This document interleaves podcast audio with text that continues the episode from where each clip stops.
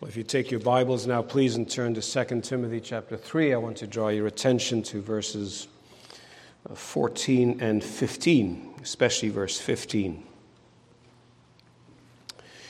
Now, in order that uh, mothers and mothers to be and grandmothers might be inspired, I want to direct your attention to a woman named Eunice. Perhaps you forget who Eunice is, but you'll find out in a minute. I would hope also that uh, the lessons that we consider today will also be helpful to those of us who are not mothers. This is, after all, a worship service of the living God for the Church of Christ. So it needs to be helpful for all of us. And uh, it should be because we all who are Christians are surely committed to and want to be used for the purpose of raising up a generation of young men and women who know and love and want to live for the Lord Jesus Christ. We want to be useful, all of us, in uh, having ministry to children and young people in the church so that they might know Christ and live for Christ. It's not just parents, their parents who are interested in that. All the rest of us must be involved in and interested in and prayerful about that particular goal. So, to that end, we're going to think about Eunice. And not much is known about Eunice, but uh, what is known is brilliant and inspiring and a tremendous example to all of us. So let me speak to you first of all about Timothy's mother, because that's who she was. Look at verses 14 and 15 again. As for you, Timothy, continue in what uh, you have learned and have firmly believed, knowing from whom you learned it, and how from childhood you have been acquainted with the sacred writings, which are able to make you wise for salvation through faith in Christ Jesus. Well, now we're going to think, as I said, about this woman who under God was responsible for Timothy's upbringing. It was an upbringing which was marked, as Paul says, by liberal doses of the Bible from his earliest days. Now, Eunice then was a married woman. We know from Acts chapter 1 that, uh, rather, Acts chapter 16, verse 1, that she was married and she was married to an unbeliever.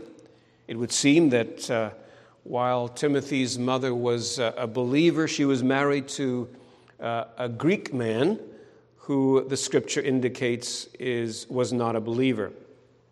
Now, in some cases, in those days, when a woman was married to uh, an unbeliever and she was a Christian, um, that presented some dangers for her. And if you read 1 Peter chapter 3, verses 1 and following, uh, you'll see that Peter's touching on that kind of scenario. And he's trying to encourage and give some comfort and instruction to women in that kind of situation where they faced some real danger because an unbelieving husband could and was allowed to be violent. Now, there's no suggestion that that was the kind of thing that was going on here, but it certainly was uh, a reality in the first century and in subsequent centuries as well. Now, although it's doesn't, we don't have any indication that that was the situation in Timothy's home. Marrying and being involved, uh, uh, being, having a, an unbeliever as a husband, um, was not an easy road, as you can well imagine. And so there's wisdom in what the Bible has to say and in Paul's prohibition with regard to believers and who they might marry. Paul makes it very clear that believers are to marry in the Lord. And that's why we always counsel young people not to date unbelievers because the purpose of dating is to find somebody that you might want to marry. And so the purpose of dating then is clear. And so don't date unbelievers because the Bible is very clear that if you're a believer, you're not to marry an unbeliever. But this woman was, a, was, was married. She uh, probably was married before she became a Christian. So she's married to an unbeliever. She's not only a married woman, but she's a Jewish woman. She was Jewish, and for some reason, uh, she did not have her son Timothy circumcised, as chapter 16 and verse 3 of Acts makes very clear. We don't know why she didn't have him circumcised. Um, it may be because of uh, the father, or it may be because of some reason she had, but um, uh, that uh, reason is not revealed to us. But what we do know is that she was committed enough as a Jew to make sure that her son was familiar with the Jewish scriptures. No circumcision, to be sure, but regardless of that, she made sure that he was familiar with what we call the Old Testament. And he was thoroughly familiar with uh, the Old Testament scriptures. So she's a married woman and she's a Jewish woman, and she was a believing woman. She was a Christian. She was a Jew who had believed, believed in the Lord Jesus Christ. She had come to a saving knowledge of Jesus. We don't know when this happened. Uh, Timothy was probably converted about five years before this on Paul's first missionary journey when he first came to Lystra. And that's probably when he was converted. It may be when she was converted. Though we don't know when she was converted, we know that she was converted. Paul, in chapter 1, makes it very clear that uh, she was a believer in the Lord Jesus Christ. We'll get to that in a minute. But I want you to think now, if you're a child here or a young person, think about the fact that it's a wonderful blessing for you to be raised, born and raised into a Christian home. And don't take that for granted, you know. Don't take it for granted that you've been born into and raised in the context of a Christian home, raised by parents who know Christ who know the Bible and who teach you the Bible and who want to uh, see you saved and brought to Christ. You mustn't take that for granted. You could just as easily have been born uh, into a Muslim home. You could have been born uh, into a Buddhist home. You could have been born into a Hindu home where they worship uh, 300,000 gods. I met some Hindus one time, was in their home for lunch, and, and uh, the, the father, who was a Hindu, said to me uh, over lunch, he says, Would you like me to show you our God? Oh, well, yeah, show me your God. So he went to the cupboard and he brought out a little statue. He put it on the table. He says, That's our God. Can you imagine? You could have been born into that kind of home. You could have had, had a dad who said to you, Let me show you God. And now let me put God back in the cupboard. That could have happened to you. What's happened to you actually? Well, you've been born into a Christian home where your mother and father teach you about Christ, where they've told you the truth and they've taught you the Bible. You should be so, very thankful for that. So, you see, this, this Eunice, she was a believer. And then she was an obedient woman. She was an obedient woman. She was obedient to the commands of God. We'll talk about these texts in just a little bit. But in the Old Testament, the Bible makes it very clear, God makes it very clear, and gives very clear commands to parents that they're to teach the Bible and teach the truth to their children. Well, she did that. Well, the commands were given, and she heeded those commands. She did what she was supposed to. She was, was adamant that she was going to teach her son Timothy the Holy Scriptures. So she was an obedient woman. And. Uh, I want to make it clear that she was obedient, not sinless. She was an obedient woman, not a sinless woman. When I read, when I read statements from Christians on Mother's Day or leading up to Mother's Day about mothers, I get the impression that, that mothers, Christian mothers, they're almost sinless.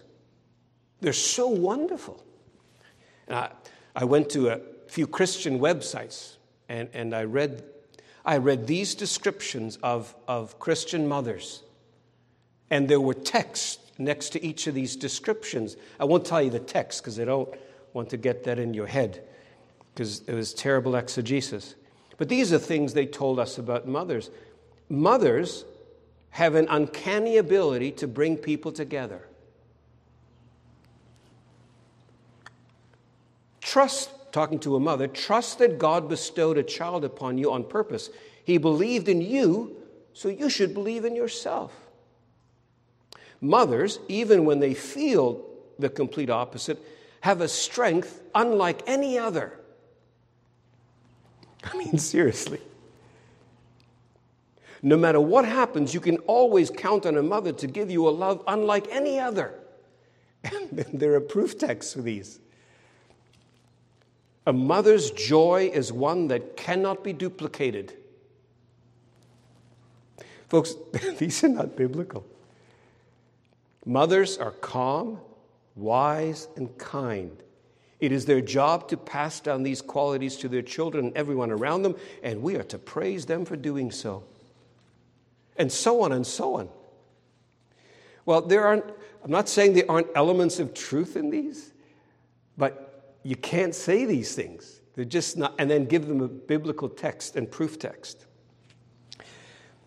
When I read these, it seemed to me that. Uh, this is sort of a Protestant version of Mariolatry. You know, they say that Mary was perfect.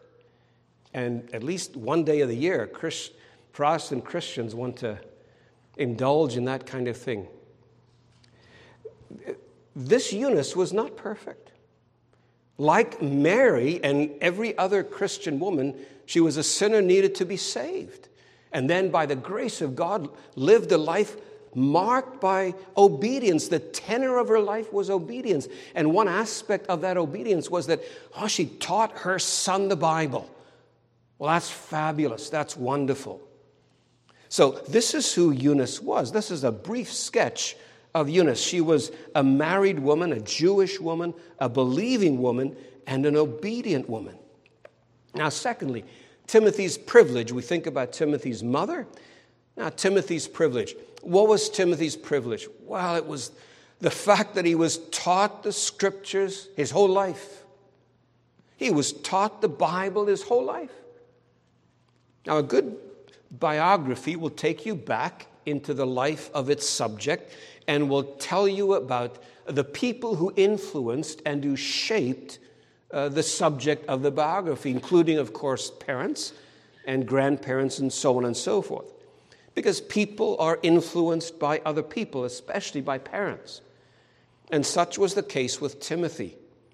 And Timothy's upbringing was a privileged one, and preeminent amongst the privileges that he enjoyed, being raised by Eunice and Lois, was the fact that uh, he knew the Holy Scriptures. He was given the Bible truth. If you've been raised in a Christian home and you're being raised in a Christian home and you know the Bible from your earliest days, you should stop for a moment and think about what a privilege that is. Every now and then, you should actually sit down and count your blessings and just enumerate in your mind, maybe on paper, just how blessed you are.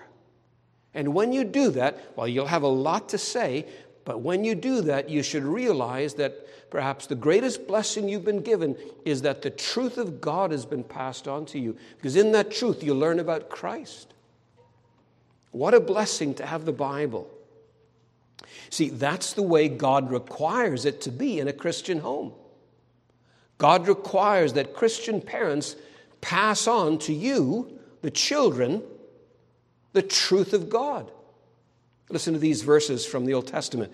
Genesis 18 and verse 19, uh, God's talking about Abraham, and he says, For I have chosen him that he may command his children and his household after him to keep the way of the Lord by doing righteousness and justice, so that the Lord may bring to Abraham what he has promised him. And so God says about Abraham, You're supposed to pass on the truth to your children. That's emphasized so strongly in the Old Testament, but also in the New. And that's why your parents have given you a Bible and taught you the scriptures. In Acts, uh, rather Exodus 12 and Exodus 13. You see, they're being at that point taken out of Egypt. There's this great exodus going on, and God says to the parents, He says, Now, when your children come and they say, What's the exodus all about? Or they are involved in the rituals that are given to uh, explain the exodus. When your children come and say, Now, what does this mean, this, this ritual? Why do we do this? Well, you explain to them, God says, what that's all about. You tell them what the Bible is all about. You tell them what the religion is all about. You tell them about the, the ways and the works and the words of God. And so Eunice reads all this, so she knows about this from the Old Testament. She says, Well, now I have to do that, and I have to pass it on to my son. And she did. We read in Deuteronomy 4, verses 9 and 10 Only take care and keep your soul diligently, lest you forget the things that your eyes have seen, and lest they depart from your heart all the days of your life. Make them known to your children and your children's children. You know, these things, this great redemptive saving act of God where He brought them out of Egypt. And remember, that act is just a picture of what Jesus would do on the cross. Now make sure that you explain these things to your children, that you pass these things on to your children. Make them known to your children and your children's children. How on the day that you stood before me, the Lord your God at Horeb, the Lord said to me, Gather the people to me, that I may let them hear my words, so that they may learn to fear me all the days that they live on the earth, and that they may, and that they may teach their children also. So pass this on to your children and to your children's children so that they will pass it on to their children. Isn't that fabulous? Strong emphasis then in the scriptures. you teach your children the truth of God, you pass on the word of God. Uh, to the children and to the children's children in the hopes and in the prayer that they will walk in the ways of God and obey the word of God. So you're to, the Bible says, you're to teach the word to your children. It also says this it says, impress the word on your children. Impress the word on your children. Remember now, we're thinking about, about uh, Timothy's privilege. He was raised in a home where his mother was serious about teaching the word to her son, and she was serious about impressing the word on her son. Just turn for a moment to a, a familiar passage, Deuteronomy chapter 6, verses and verse 6. Deuteronomy 6, verses 6 and 7.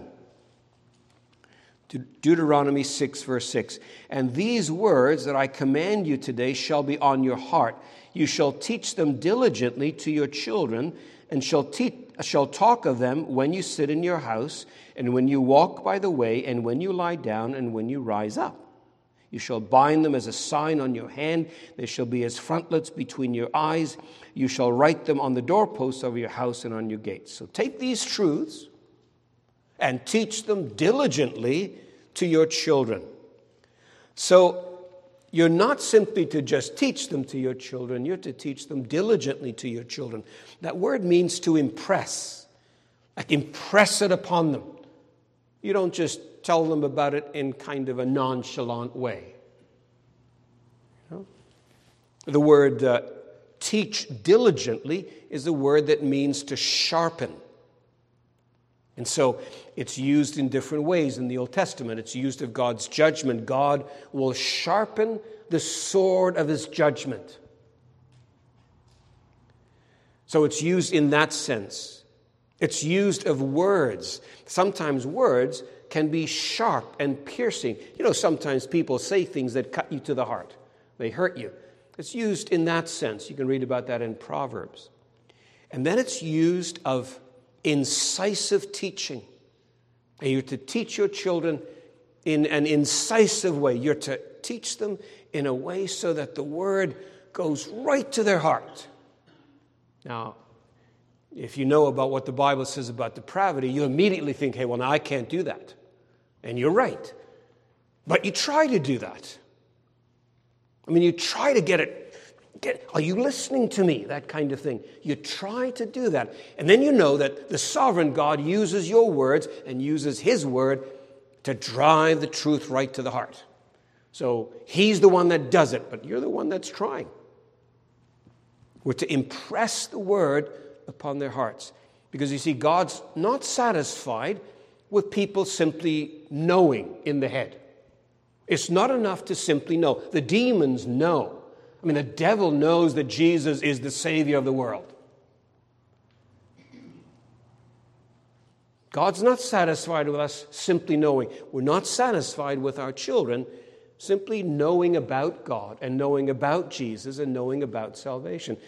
We're praying that God will use us to make this teaching incisive, that it'll go right to their hearts, that they will, like Timothy, firmly believe. We want them to embrace the truth.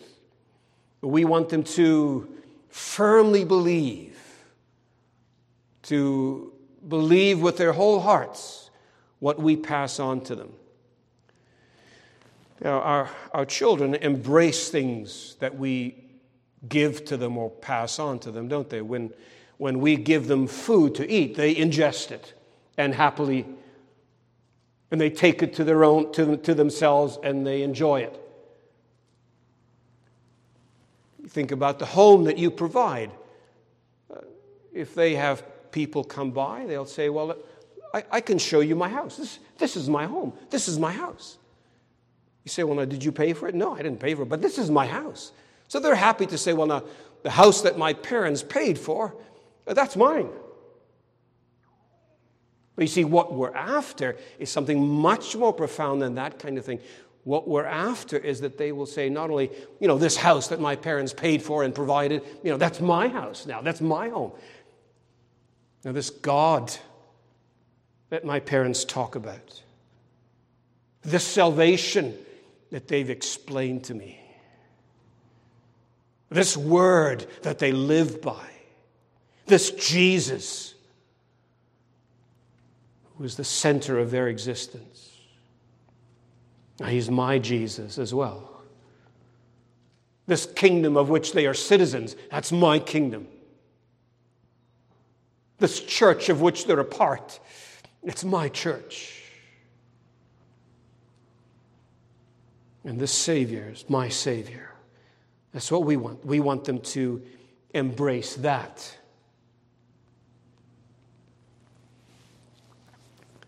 And you see, the children have to understand.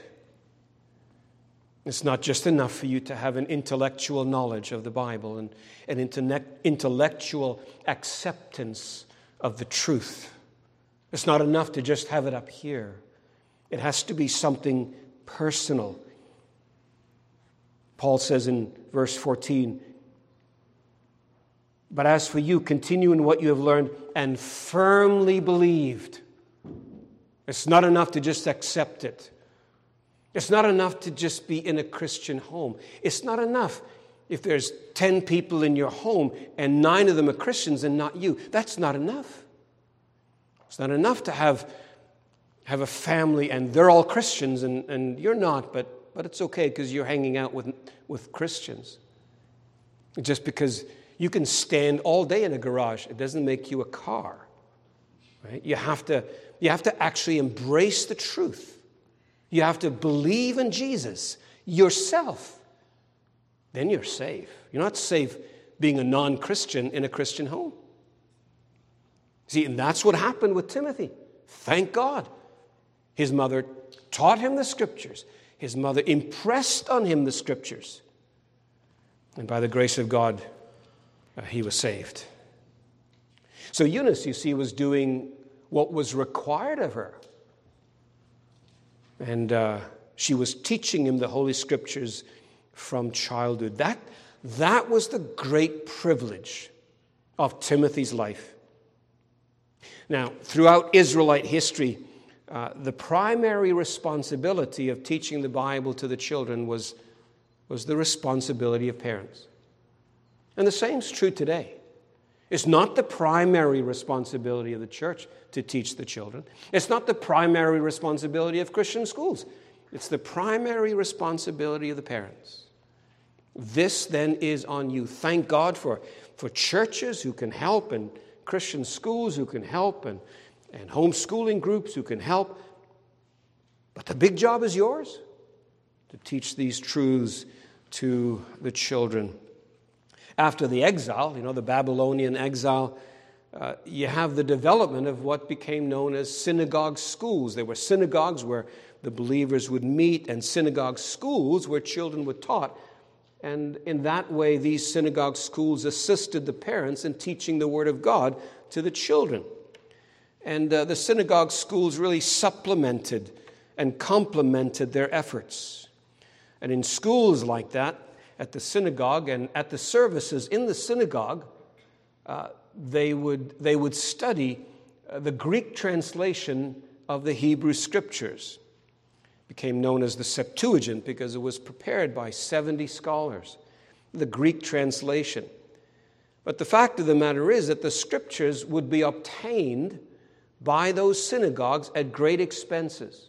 You couldn't go to a store and buy a copy of the scriptures. You couldn't go to the internet and download multiple copies of it.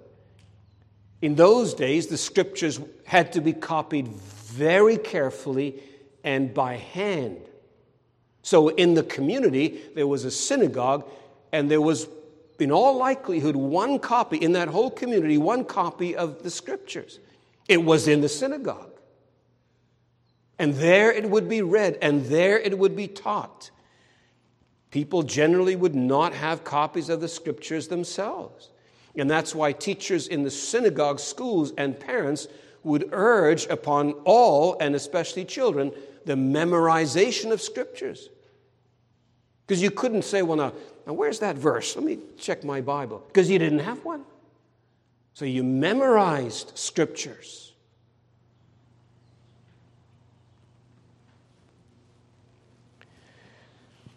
What a privilege to have a Bible. How many children here have, have your own Bible? Just put your hand up if you have your own Bible. Your own, put your, so I can see. Isn't that amazing? Like, your own? Is it your own? Like it's yours? It got your name in it? Does it have your name in it? Yeah. It says Ellen? Really? Isn't that great? Now, maybe you don't think that's a privilege, but it is. When Jesus was living, children didn't have their own Bibles, people didn't have their own Bibles. So you should, you should be thankful that God has, has seen, seen fit to give you your own Bible. Now, why is that such a blessing? Well, because it's God's Word. This is like no other book. I have lots of books, I have tons of books, and I, that's fant- I have some fantastic books, but I have one book like this. Only one book is God's Word. Here in the Bible, it's absolutely perfect. There's not one thing that's untrue. There's not one thing that's even just a little bit off. Where you say, well, it's kind of true, but it's just a little dodgy here and there. Nope, there's nothing like that. In the, it's absolutely perfect. That's why it's such a privilege, because it's God's Word. And it's such a privilege because it's God's salvation. You look at verses 14 and 15. Paul says, Continue in what you've learned and firmly believe, knowing from whom you learned it, how from childhood you've been acquainted with the sacred writings, the Bible, which are able to make you wise for salvation now, you read the first part of the chapter, and as I said, it tells you there about how wicked people are. Well, the Bible comes, God gives us a Bible so that we can learn how to be saved from that sin, about Jesus who saves us from that sin when we believe in Him. And so that's why it's such a privilege to be raised in a Christian home where mom and dad are teaching you about the Bible so that you can be saved. Now, they're doing all kinds of things for you that are good. Now, this is the best thing. Now, they do all kinds of things that are good. And if you're a mom or dad or going to be a mom and dad, you, well, you, you know, there are all kinds of things that you do that are important. You, you sustain them, don't you? Well, you give them food and a roof over their heads so that they don't perish. That's important in Canada. You sustain them and, and then you, you civilize them. You know, it's important to civilize them. You don't want to raise barbarians. You know, they know how to use a knife and a fork. They know, uh, they know about etiquette. That's important. They know about uh, how they ought to behave in public. And when they go off into the public or visiting somebody, you always say, Well, now remember this and remember that, and please and thank yous, and so on and so forth. Young men should open doors for young ladies, and so on and so forth. Now, that's important. You, you civilize them, then you sanctify them, at least at a superficial level. You, you try to make sure they're they behave nicely and they smile and they do all the rest, that kind of thing. And you educate them, you familiarize them with, with all the different schools of the, uh, the, different disciplines of thought and all the body of knowledge that uh, is encapsulated in things like encyclopedias. These are all important things for them, but there's absolutely nothing that comes close to educating them in the things of God. Because you don't want them to to sink into hell well educated. So you teach them about Christ. And you pray that they'll be rescued. And you put the Bible in their heads and pray God will put it in their hearts. And so, again, children, you have to be very thankful that your parents, with all their faults, and they know, and everybody knows, that they have faults. You're not the only one who notices those, you know. We all have faults, and they all do things wrong. But what a blessing for you that they taught you about the Bible, that they taught you about Jesus so that you can be saved. And some of you are already saved. That's, that's hard to express how wonderful that is. So you want to thank the Lord for that. That He's given you parents who teach you the Bible. You know, in, in the first part of this, uh, this epistle, we read that uh, in verse 5 of chapter 1, Paul says, I'm reminded of your sincere faith, a faith that dwelt first in your grandmother Lois and your mother Eunice, and now I am sure dwells in you also. Paul says, That's wonderful. You, this faith dwelt in your grandma and in your mom, and now it's in you. But you see, he's not saying that we kind of pass it on like through genetics. Some of you are learning about genetics. It doesn't pass on like that. You don't inherit it. You know, when your mom and dad die and there's, there's a will and they read about all the things that are passed on to you, my kids will get just a rich boatload of books. But you can't pass on faith like that. You don't inherit that. That's a work of God through His Word. That's a miracle of grace by the Spirit. So you believe. Anyway, this, this, is, this is Timothy's privilege. It's your privilege. How wonderful. Now let's talk about some implications. We talked about his mother and his privilege. Let's talk about some implications. And the first is this uh, this is an exhortation to parents to use every means possible to impart the word to your children. Use every means possible. In verse 15, Paul says, From childhood, you've known the Holy Scriptures. From childhood, you've known the Holy Scriptures. That word childhood is used sometimes of, of children in the womb. Not all the time, but sometimes it's used of children in the womb. I'm not saying that you should talk to the children when they're in the womb. I mean, I think people do that. They play Mozart and maybe they read scriptures to them. I don't know. If you want to do that, that's, I'm, not, I'm not saying that you should do that. But what I am saying is that from the earliest days, you teach them the Bible. Uh, John Calvin says that Timothy sucked in godliness with his mother's milk. Yes. It's a quaint uh, little commentary on Timothy's experience. Proverbs 22 6 says, Train up a child in the way he should go, and when he is old, he will not depart from it. The point is, from the very beginning, tell them about the Bible. You'd be surprised how much they can understand. You'd be surprised how quickly they grasp and how quickly they come up with very challenging questions. Well, Dad, if that's the case, what about this? Oh, makes you think you'll grow as well.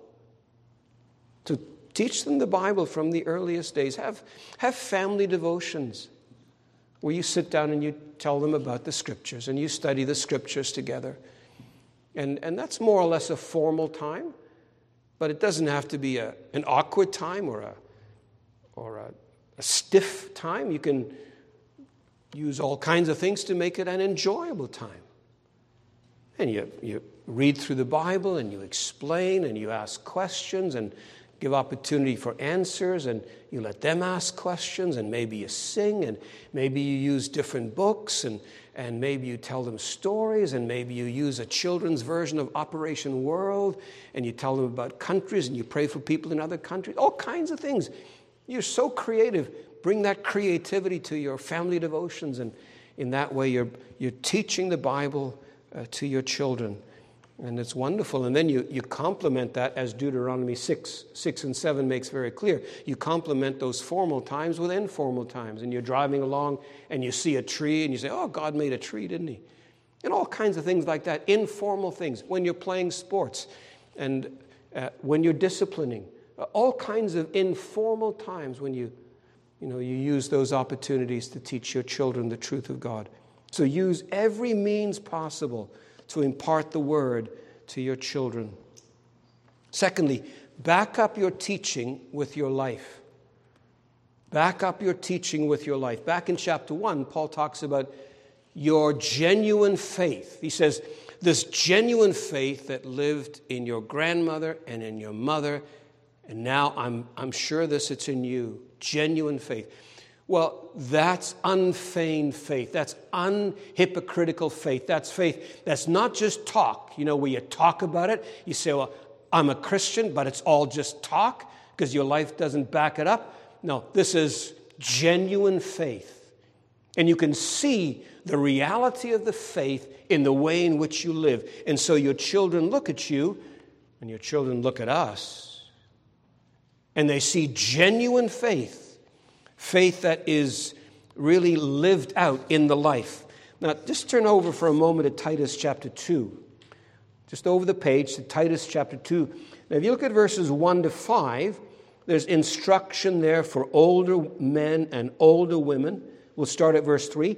Older women likewise are to be reverent in behavior uh, they're t- uh, not slanderers or slaves to much wine. They're to teach what is good and so train young women to love their husbands and children, to be self controlled, pure, working at home, kind, submissive to their own husbands. Notice this that the word of God may not be reviled. Live this way, that is a godly way, so that the word may not be reviled. Now go down to verse 10, and he says that. Uh, the servants, he mentions servants in verse 9, the servants are to behave also in a certain way in their workplace. And verse 10 says, not pilfering or stealing, but showing all good faith, so that in everything they may adorn the doctrine of God our Savior. So, our godly lives, even the lives of these servants here, it's important so that the Word of God is not reviled. It's important so that our lives adorn the gospel. So we pass the gospel on to people, and our lives make the gospel attractive. Because people say, okay, I understand the gospel, but what does it do? Well, they look at your life. You see, you're transformed. You're a godly person. All these virtues, the kind of virtues that you see in Jesus, we're now seeing that in you. Isn't that marvelous? People say, well, oh, that's an attractive gospel. Look at what it produces. It produces this kind of transformed life, this kind of godly life. So Timothy would have looked up and he saw his mother, and he would have looked and he saw his grandmother. His genuine faith in them made the gospel attractive to him. That's why it's important, you see, then to, to live in such a way as does not undermine the gospel, doesn't cut the legs out from under the gospel, but just shows the genuineness of it and the real power of the gospel. Now, again, I have to emphasize it doesn't mean that we have to be perfect. By no stretch. The Bible is very clear that perfection doesn't come until we reach glory. But that's okay, you see, because whilst we're living in this world, the Lord uses humility The Lord uses repentance to impress the gospel on other people. And so when you, as a mom or dad, acknowledge your sin to your children, when you acknowledge that you've failed, when you acknowledge um, that you've, you've disobeyed in this way or that way, and when they see your true penitence and when they see the humility of that penitence, that makes quite an impression, doesn't it? You don't want to be the kind of mom or dad, Christian mom or dad, who just never says sorry. No, there's uh, repentance is part and parcel of our life in this world as Christians. And then when the children see that, oh, they see, they see genuine Christianity. So then, as I say, your life must be consistent with the truth. Thirdly, thank God for an extended family. Thank God for and and hopefully that extended family adorns the gospel as well. What we have here with, um, with Eunice is you have a godly grandmother. And you look at chapter 1, verse 5, Paul says, I'm reminded of your sincere faith that dwelt first in your grandmother Lois. So the Bible doesn't say anything negative about Lois. It doesn't say that she as a grandmother, sinfully indulged her grandchildren. It doesn't say that she mischievously interfered with the raising of her children, her grandchildren. No, what it says, it puts her here. There's one time she's mentioned in the Bible, and it's to say she is a godly example. Well, that's what all the rest of us want to be. You know, we want to be godly examples. We want to live godly before the children. It's wonderful to have a, an extended family of Christians then who, who will blend their witness with yours. So you have, you know, aunts and uncles and cousins and so forth who are Christians, and they're, they're just adding their witness to your witness. And there are aunts and uncles and siblings and and cousins here, and, and, and, and that's what you're supposed to be doing. You're adding your, your witness to that of the parents. Well, that's a wonderful thing.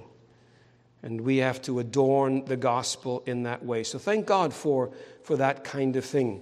And then uh, trust the Lord for the wonder of his ways. Before I go on, I should say that it ought to be true also of the Christian family. Thank God for the Christian family.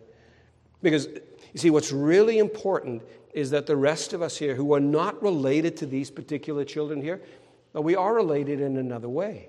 See, we're, we're part of the church, and here are a brother and sister, they're raising their children, and we want to support them.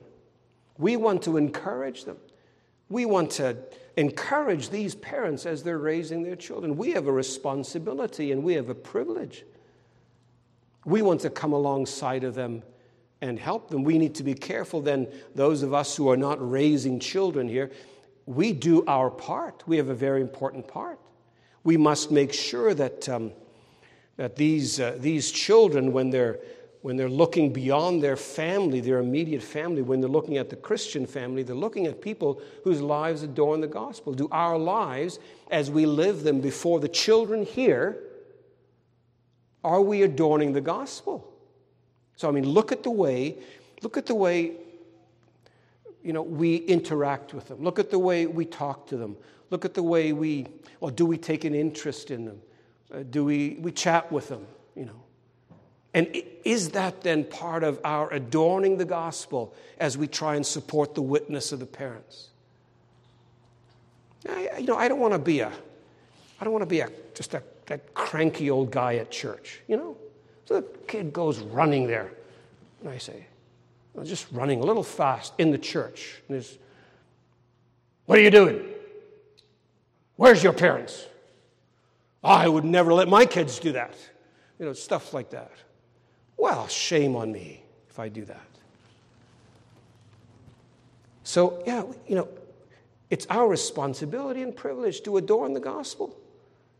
And, and and be the, the hands and feet of Christ and, and the lips of Christ to these kids. What a privilege, you know. What a privilege. They're not an annoyance, you know. Oh, it'd be, it'd be a lot quieter if we weren't kids here. like a morgue, yeah? No, they're not an inconvenience. They're a delight. And if, you know, if you have a baby and your baby's just making a noise in church, well, I say, bless God to have that kind of sweet noise in a church. You know? But don't let it go on too long. I mean, you know, go to the nursery. I mean, I do want to finish the sermon, you know, but, but you know, we don't resent that. That's wonderful. So, yeah, you know, it, that's why I said in a sermon like this, we, you know, the rest of us don't turn off. Okay, boy, I hope those mothers get the message today, boy. No, this, is, this affects us as well. Well, then I, well, I got to move on. Speaking of finishing the message. So, number four is trust the Lord and the wonder of his ways. Trust the Lord and the wonder of his ways. Clearly, God used someone other than, than Eunice to save Timothy, and someone other than the grandmother to save Timothy. 1 Corinthians 4:17. Paul's talking about Timothy. He says, My beloved and faithful son in the Lord. So God used, it seems, Paul to save Timothy. So Lois and Eunice did all the heavy lifting. They were, she was the one up in the middle of the night. She put up with his tantrums. She spanked him, and so on and so forth. She did all the hard work and heavy lifting, and then God, in the fullness of his time, brought Paul along, and he saved. so that's what God does. And that's what he may do with your children. Oh, thank God for that. God's timing isn't our timing, and God's instruments are not the instruments we might have imagined. But it doesn't matter if they're saved. Andrew Fuller had a son who was just a rascal, and he went his own way, and he got into all kinds of trouble. Andrew Fuller was a, a, a Calvinistic Baptist, 18th century, and, and uh, very prominent man, and um, Michael Haykin's, one of his favorites. And um, well, he, well, this son was just a, just a rascal. And after Fuller died, this, this man was saved. Same with William Grimshaw. Grimshaw was a preacher in the 18th century awakening along with Wesley and Wesley's and, and, and Whitefield and so on and so forth. And his son also was, was not a believer. And after Grimshaw had died, he, he was saved. So God's timing and God's instruments are not, uh, not what we might always imagine, but what do we do? Well, we, we, we do the best we can. We teach the Bible. We try to live a consistent life in front of them. Well, let me, let me read to you what Matthew Henry says. He puts it much more eloquently. He says, I know that you cannot give grace to your children, nor is spiritual life the guaranteed outcome of a spiritual upbringing. But if you make it a matter of conscience to teach your family, if you teach them the good and right doctrines of the Bible, if you counsel them and warn them about false paths, reprove, exhort, and encourage them, if you pray with them, set them a good example, then you will have done your part, and you may leave the rest with God. And leave it with the Lord. You bow at his throne and you pour out your heart and you trust Him. You leave it with Him. Lastly, young people, treasure the Word of God. Great privilege of Timothy's life was to have the Bible taught to him. Same with you. So treasure the Word of God. How do you treasure the Word of God? Well, you believe in Christ. That's the, that's the right way to respond to the Word. You believe in the Lord Jesus. Have you believed in the Lord Jesus? You. You. Have you believed? Are you saved?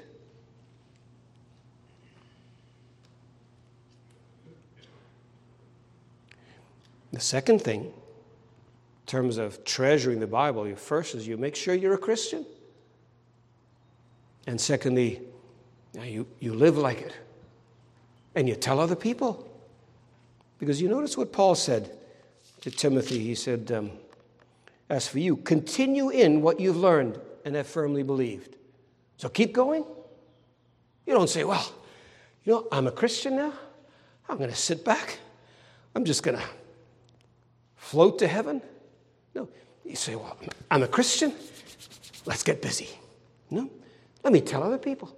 Let me grow as a Christian. Let me learn all about the, the Bible and all about the Lord Jesus so that, that I can glorify God by how I live. And let me tell them as well. Let me tell my friends. So Paul says, continue on, keep going, keep going. Right? So, and know this, what we'll be praying for you. And if we can help you, we're more than happy to help you. But keep going. Let's pray. Father, we thank you for your goodness to us. Thank you for your goodness to these children. Thank you for the parents who have sought to raise their children in the nurture and the admonition of the Lord. Give them grace as they continue to do this work and bless these children to the saving of their souls. And help us, the rest of us, uh, to be an encouragement to them, to be a blessing, and to be a support, and to be prayer warriors. And use us all then for the glory of your name. We pray for Jesus' sake. Amen.